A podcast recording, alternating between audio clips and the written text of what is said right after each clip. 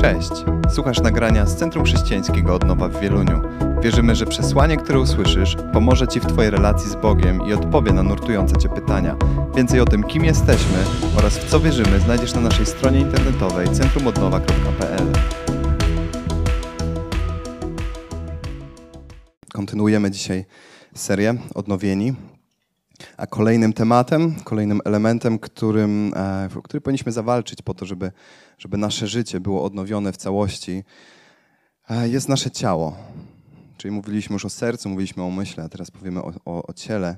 E, I powiem Wam szczerze, że kiedy zacząłem myśleć o tym temacie, to pierwsze co pomyślałem, to że to, co Biblia mówi na temat ciała, to zazwyczaj jest to, że ciało niszczeje.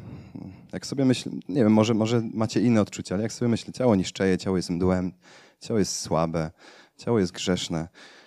Ach, I tak czytam to, myślę sobie, i, i, co w takim razie, jak odnowić to ciało? Jak mamy, jak mamy zrobić odnowienie naszego ciała? E, czytamy chociażby drugi list do Koryntian 4,16. Dlatego nie poddajemy się. To dobrze, nie poddajemy się, ale wprawdzie nasz zewnętrzny człowiek niszczeje, za to nasz wewnętrzny odnawia się z każdym dniem. Czyli nasz zewnętrzny człowiek niszczeje. E, sam Jezus mówił do swoich uczniów, kiedy, e, kiedy prosił ich o to, żeby byli, żeby byli dla Niego wsparciem, kiedy On się modlił, oni zasnęli, a, a On do nich poszedł i w Ewangelii Mateusza 26:41 mówi: Duch wprawdzie pełen chęci, ale ciało słabe. Sam Jezus to mówi do uczniów.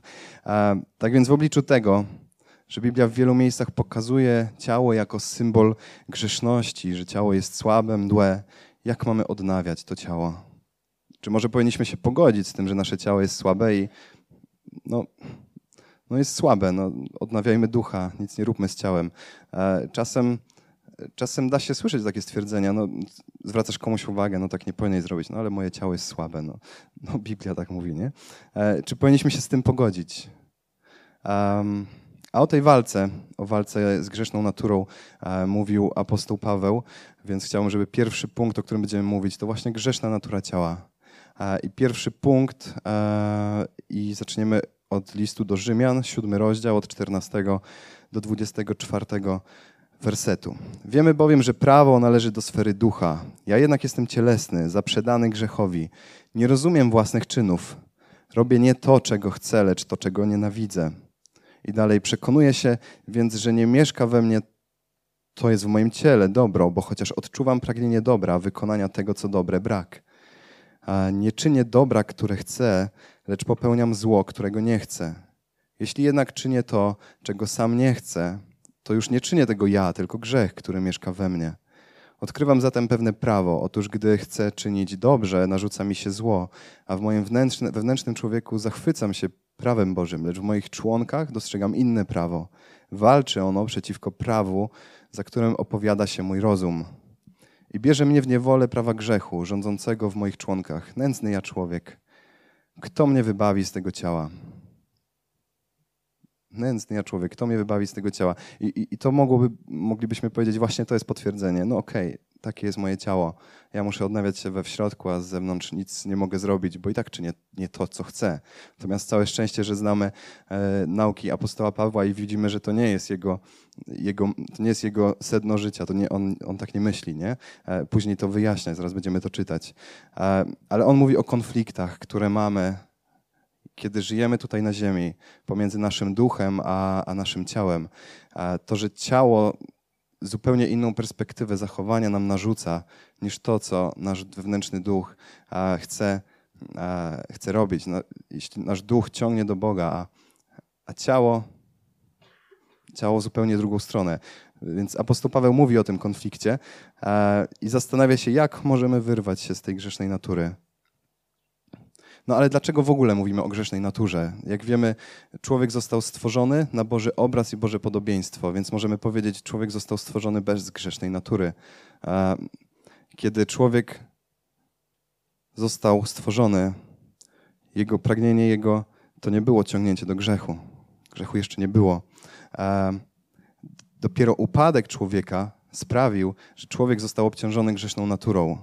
Dopiero moment, w którym człowiek został, został zwiedziony przez diabła, To sprawiło, że na człowieka została nadana grzeszna natura, czy nadana.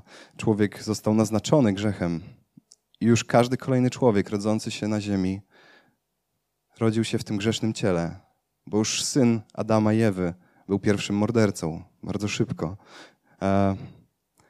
Więc człowiek przez lata, aż do przyjścia Jezusa Chrystusa, starał się zrobić wszystko, żeby nadrobić tą relację między nim a Bogiem.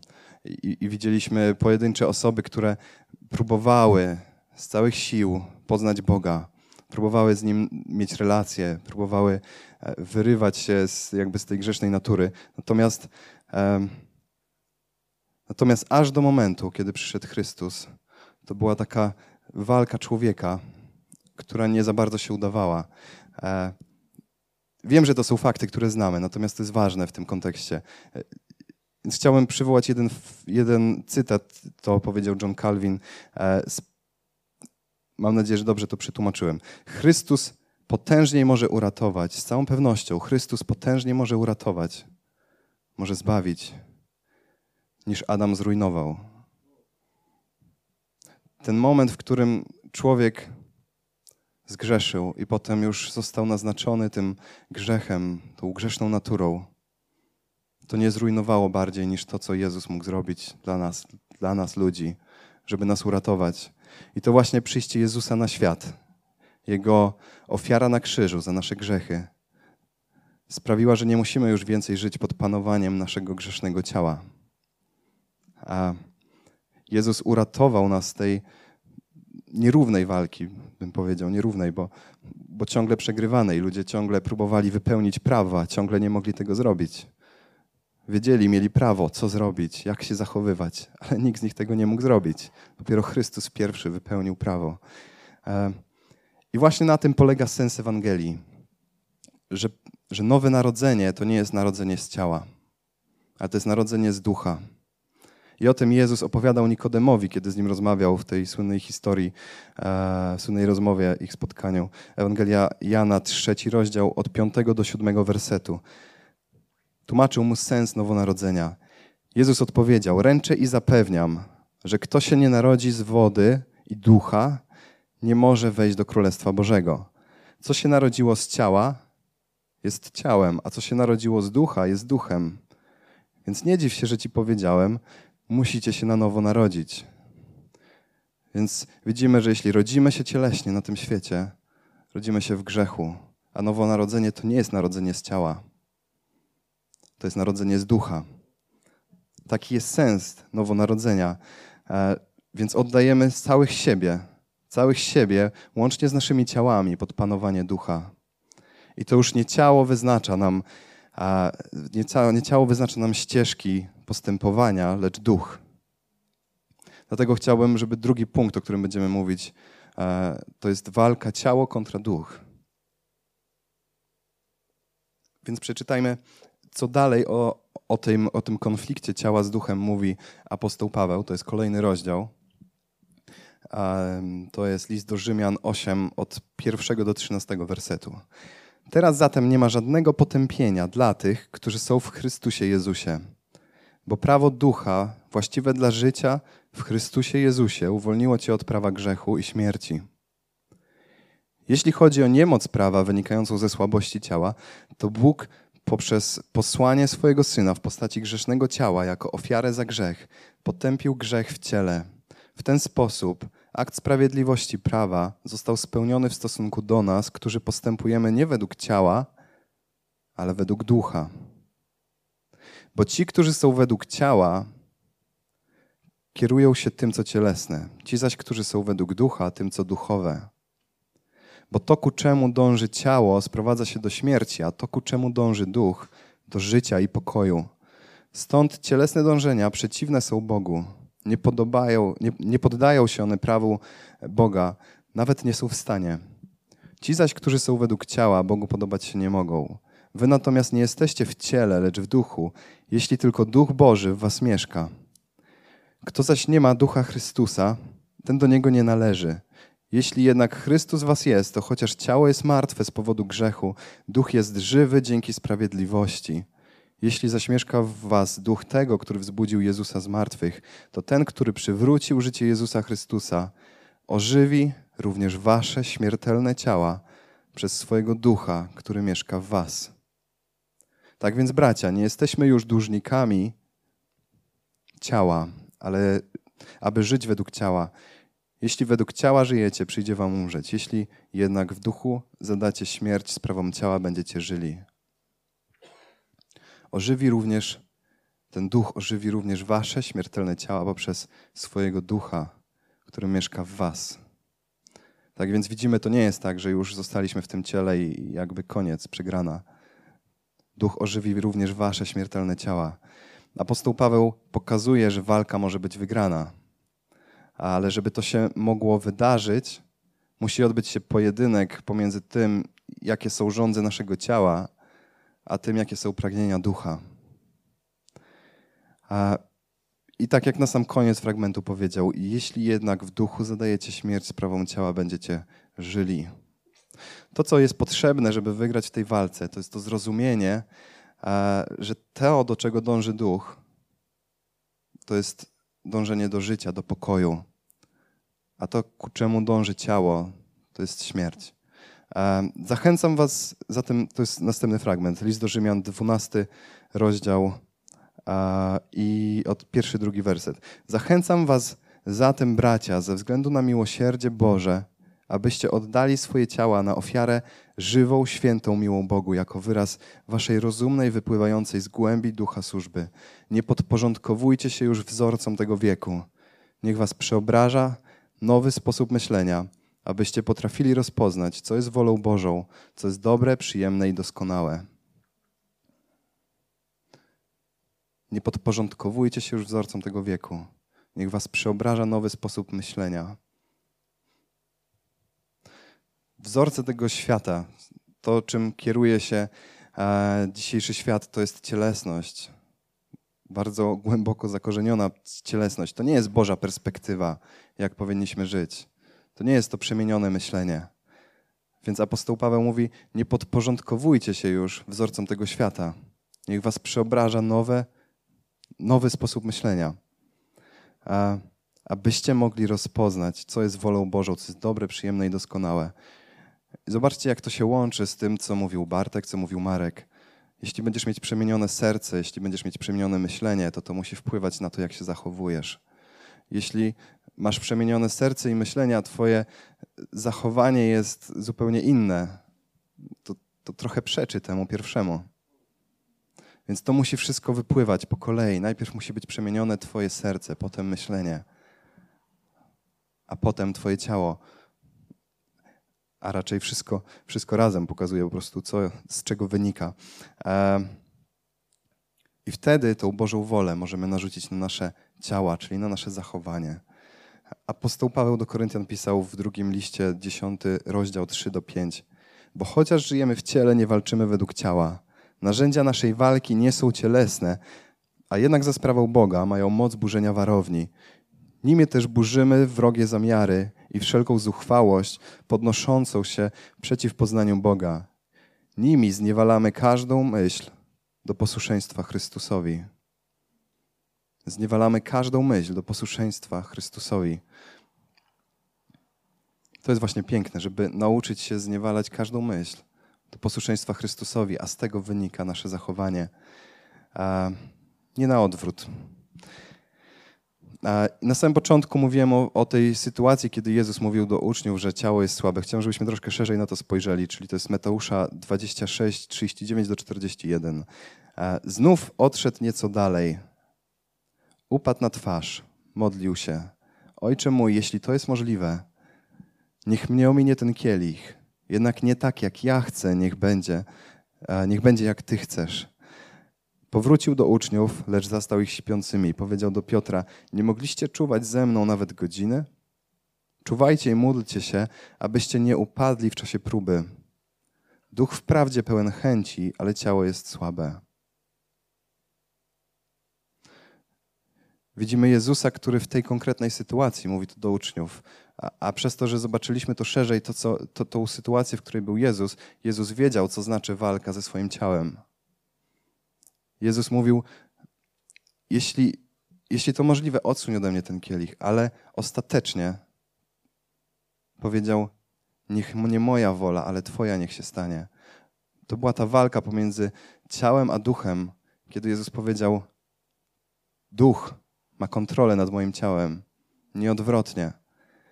Więc Jezus wiedział, jak staczać bitwy i, i, sam przecież stoczył bitwę, e, kiedy był kuszony przez diabła, ale on nie, poz, nie pozwolił na to, żeby jakby jego cielesne, jego, jego ciało, jego pragnienia jego ciała mogły wpłynąć na, na jego zachowanie, na to, jak postrzega świat, na to, jak, jak żyje. Um, i, I to, co widzimy, kiedy podszedł do uczniów, on nie powiedział, no spoko, kumam, że jesteście zmęczeni. Prześpijcie się, a potem albo zróbcie warty, a potem, a potem będziemy walczyć razem. Nie, on, on ich mobilizował. On powiedział, nie, to jest ten stan, w którym teraz jesteście, nie może zdefiniować tego, jak się zachowujecie.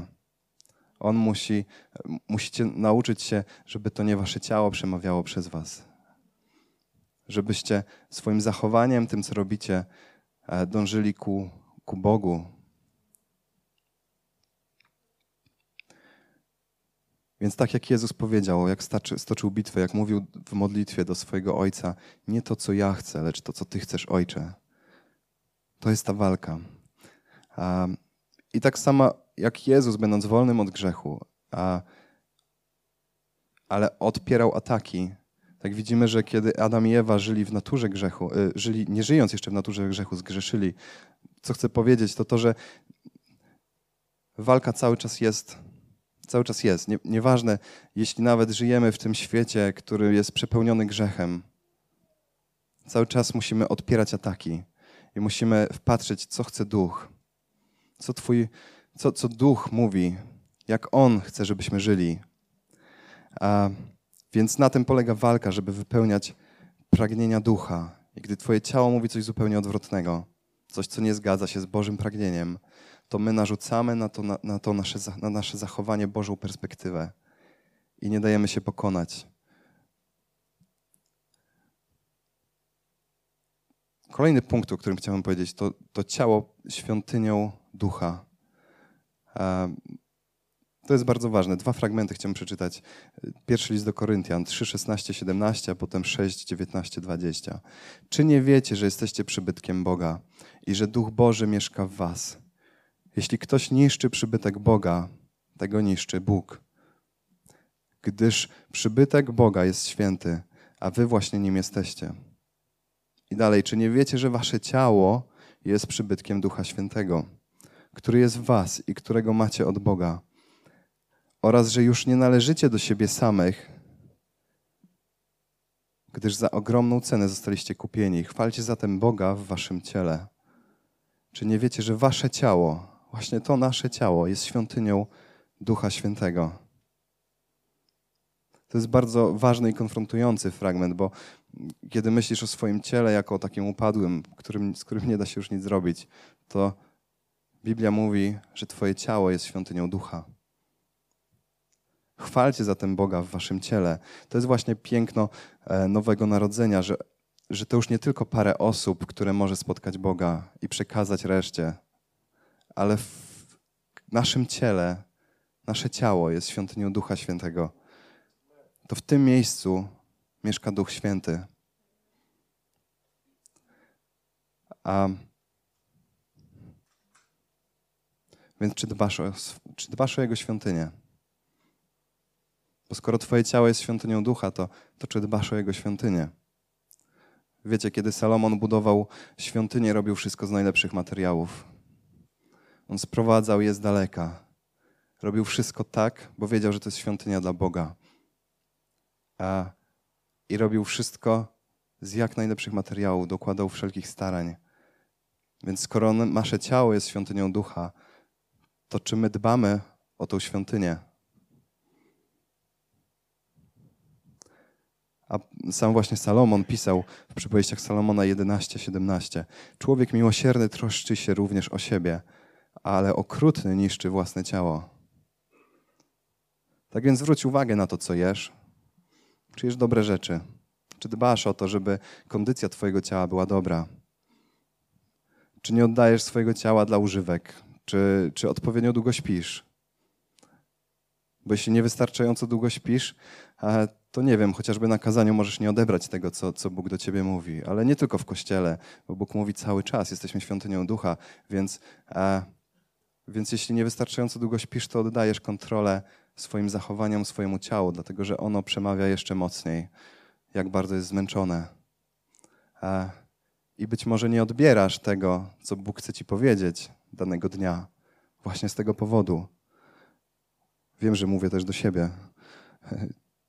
Ten tydzień był mocnego przykładem, więc mówię do siebie. Niewystarczająco dbałem o świątynię ducha.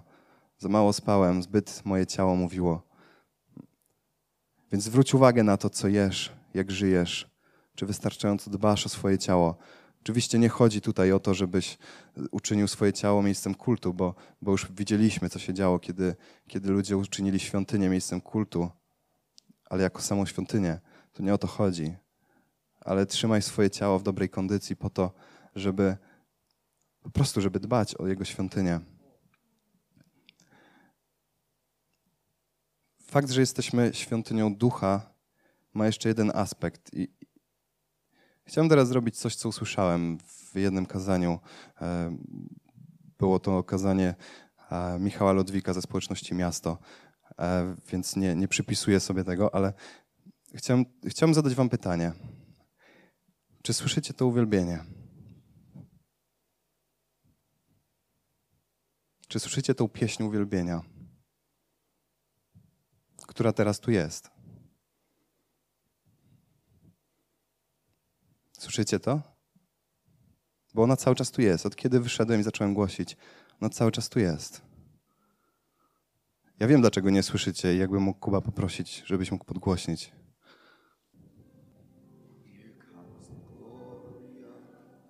Kiedy Salomon skończył świątynię, budowę świątyni, Pismo mówi, że chwała Boża stąpiła na tą świątynię, na to miejsce. A więc jeśli jesteś świątynią ducha, to w środku Ciebie odbywa się nabożeństwo. W środku Ciebie jest uwielbienie Boga.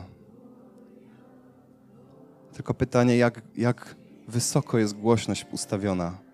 Jak wysoko podgłośniłeś to uwielbienie? Bo może ściszyłeś się całkowicie i stwierdziłeś, tylko jak będę w kościele, to podniosę. To pomyśl, jeśli tak zrobiłeś, to pomyśl, jak dużo tracisz. Pomyśl, jak bardzo Twoje ciało jest nastawione na cielesne dążenia, jeśli ściszasz to uwielbienie, które jest w środku Ciebie. Bo skoro nasze ciało jest świątynią, to niech ono uwielbia cały czas. Niech ono uwielbia Ojca cały czas. Bo czytaliśmy, że chwalmy Boga w naszym ciele,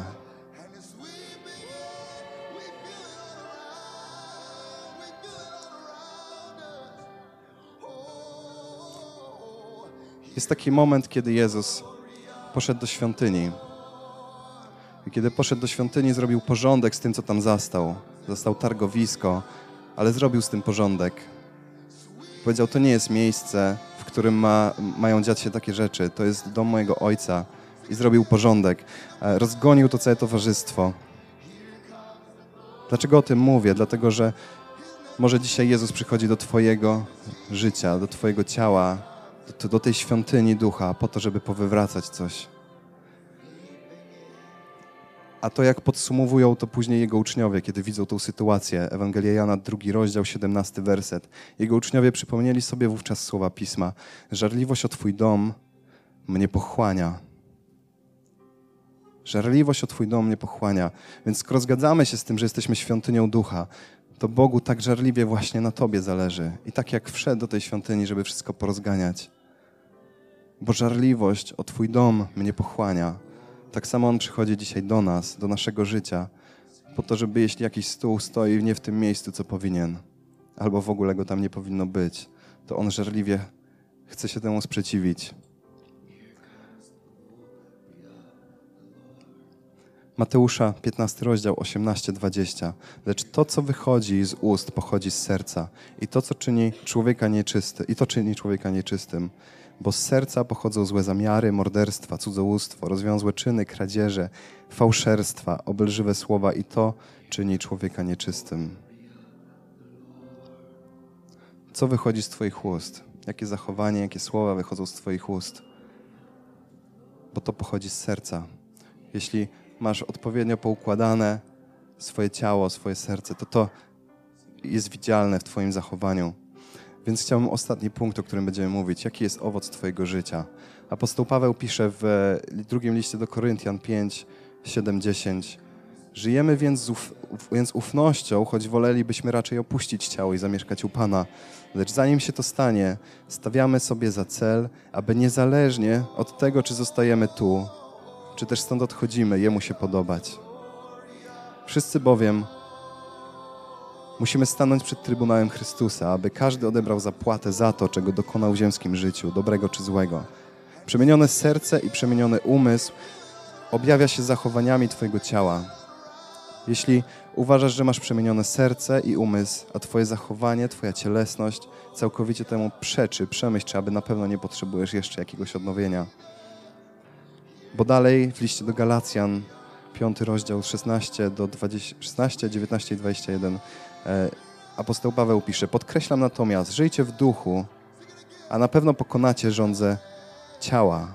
Wiadomo, co bierze się z ciała: nierząd, nieczystość, rozpusta, oddawanie czci bożyszczom, wróżbiarstwo, wrogość, kutliwość, zazdrość, porywczość, zaczepność, krnąbność, brak troski o jedność, zawieść, chęć mordu, pijaństwo, rozpasanie i tym podobne. Zapowiadam wam jednak teraz, tak jak czyniłem to wcześniej, że ci, którzy się tych rzeczy dopuszczają, nie odziedziczą Królestwa Bożego. Czy może odnajdujesz się w jakimś z tych zachowaniu? Nie mówię, że we wszystkich, nie mówię, że nawet w jednym tak totalnie, bo, bo wiem, że nie. Ale może w jakimś jednym aspekcie. Może w braku troski o jedność. Może czujesz, że to właśnie, że to właśnie ty prowadzisz do kłótni zamiast do jedności. Może czujesz jakąś wrogość, zazdrość i czujesz, że to przejmuje twoje myślenie i twoje zachowanie. To przypomnij sobie, jaki jest owoc ducha. I w liście do Galacjan 5, 22, 23 Paweł pisze, owocem zaś ducha jest miłość, radość, pokój, cierpliwość, uprzejmość, dobroć, wierność, łagodność, powściągliwość. Przy takich cechach nie potrzeba prawa. Więc gdy każde zachowanie, każdą sytuację poddasz pod takich test tych cech, gdy przed jakimś impulsywnym zachowaniem zrobisz test owocu ducha, wtedy zrozumiesz i zaczniesz uczyć się, jak żyć, jak poddawać swoje ciało pod autorytet, pod autorytet ducha. Czy Twoje zachowania, czy Twoje słowa są przepełnione miłością? Czy Twoje życie jest przepełnione radością? Czy przepełnia Cię pokój? Czy jesteś cierpliwy, uprzejmy, powściągliwy, łagodny? Niech taki test zawsze przed każdym zachowaniem gdzieś gdzieś na, u nas w głowie się przypomina, po to, żeby nasze zachowania, nasze ciało było pod, poddane pod, pod pragnienia ducha. I ostatni już fragment. Apostoł Paweł dał przykład odnoszący się do sportowca. To jest pierwszy list do Koryntian 9, 25, 27. Każdy zawodnik odmawia sobie wszystkiego. Tamci wprawdzie, aby zdobyć zniszczalny wieniec, my zaś niezniszczalny. Ja zatem biegnę nie jakbym nie znał celu. Walczę nie jak ten, kto uderza w próżnię. Raczej surowy dla siebie. Trzymam swoje ciało w ryzach, abym czasem głosząc innym sam nie okazał się niewypróbowany. Tak więc, żeby odnieść zwycięstwo, musisz trzymać swoje ciało w ryzach. Bo kiedy już rozumiesz, na czym polega walka pomiędzy duchem a ciałem, to potem musisz trzymać to ciało w ryzach. Bo sama świadomość nic nie zmieni. Ale jeśli trzymasz to ciało w ryzach, jeśli oddajesz kontrolę duchowi nad Twoimi zachowaniami, nad Twoim ciałem, to wtedy przekłada się to na Twoje zachowania i to jest właśnie to odnowione ciało. Raczej surowy dla siebie, trzymam swoje ciało w ryzach. Surowy dla siebie, bo może czasem robię coś przeciwko swojemu ciału, choć moje ciało bardzo tego chce, ale jestem dla siebie surowy dlatego że wiem, do czego zmierzam. Wiem, na czym polegają te zawody, wiem, co jest na końcu i co jest nagrodą. Chciałbym poprosić Was, żebyśmy powstali. Jeśli czujesz, że w którymś z tych momentów, w którejś z tych, w tych, e, z tych myśli było do Ciebie i czujesz potrzebę modlitwy, chcemy się o Ciebie dzisiaj modlić. Jeśli czujesz, że, że Twoje zachowanie nie jest przepełnione cechami owocu ducha, jeśli potrzebujesz się w tym rozwinąć, to dzisiaj jest czas, żebyś swoim życiem niósł owoc ducha, a nie owoc cielesności. Jeśli może znajdujesz jakiś element Twojego życia, gdzie swojego ciała nie traktujesz jako świątyni ducha, nie dbasz o nią jak o naj, najwyższymi standardami, jako najważniejsze, co możesz. Jeśli niewystarczająco dbasz o świątynię ducha, i może dzisiaj potrzebujesz wsparcia, żebyśmy razem z Tobą zawalczyli o to. To też to jest dla Ciebie. A jeśli może nigdy nie narodziłeś się z ducha, i dlatego żyjesz cielesnością, bo nigdy nie narodziłeś się na nowo i cały czas żyjesz narodzony z ciała, a nie z ducha, to wierzę, że dzisiaj też jest czas na to, żeby narodzić się na nowo, żeby narodzić się z ducha, a nie z ciała. I ostatnia rzecz, jeśli zauważasz coś, co zagłusza uwielbienie wypływające z Twojego ducha i chcesz dzisiaj zrobić krok w stronę naprawy tego, tego czegoś, co, co zauważasz, albo może po prostu wiesz, że, że uwielbienie w Tobie gra tylko w niedzielę, to może, to możesz dzisiaj stanąć tutaj razem z nami. Możemy o to zawalczyć, po to, żeby ten suwak głośności był zawsze jak najwyżej. Dziękujemy Ci, tato, za to, że nie musimy już żyć na przegranej pozycji, gdzie nasze ciało wyznacza nam to, co mamy robić. Dziękuję Ci za to, że mieliśmy możliwość narodzenia się na nowo. Nie z ciała, ale z ducha. I że to Ty możesz mieć kontrolę nad nami. I że to duch wyznacza nam standardy naszego zachowania. Dziękuję Ci za to. Dziękuję Ci za to, że, że Duch Święty może w nas mieszkać. I nie daj, Panie, żebyśmy kiedykolwiek Go zagłuszali. Niech On krzyczy jeszcze głośniej w nas. I niech to się przekłada na nasze życie.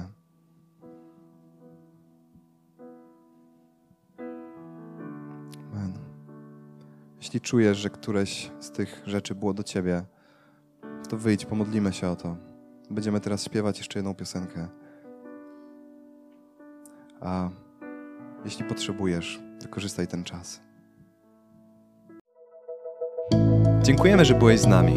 Wierzymy, że przesłanie, które usłyszałeś, zachęca Cię do bliższej relacji z Bogiem oraz poznania nas osobiście. Zapraszamy Cię do odsłuchania kolejnych nagrań, a także skorzystania z naszej strony internetowej centrumodnowa.pl.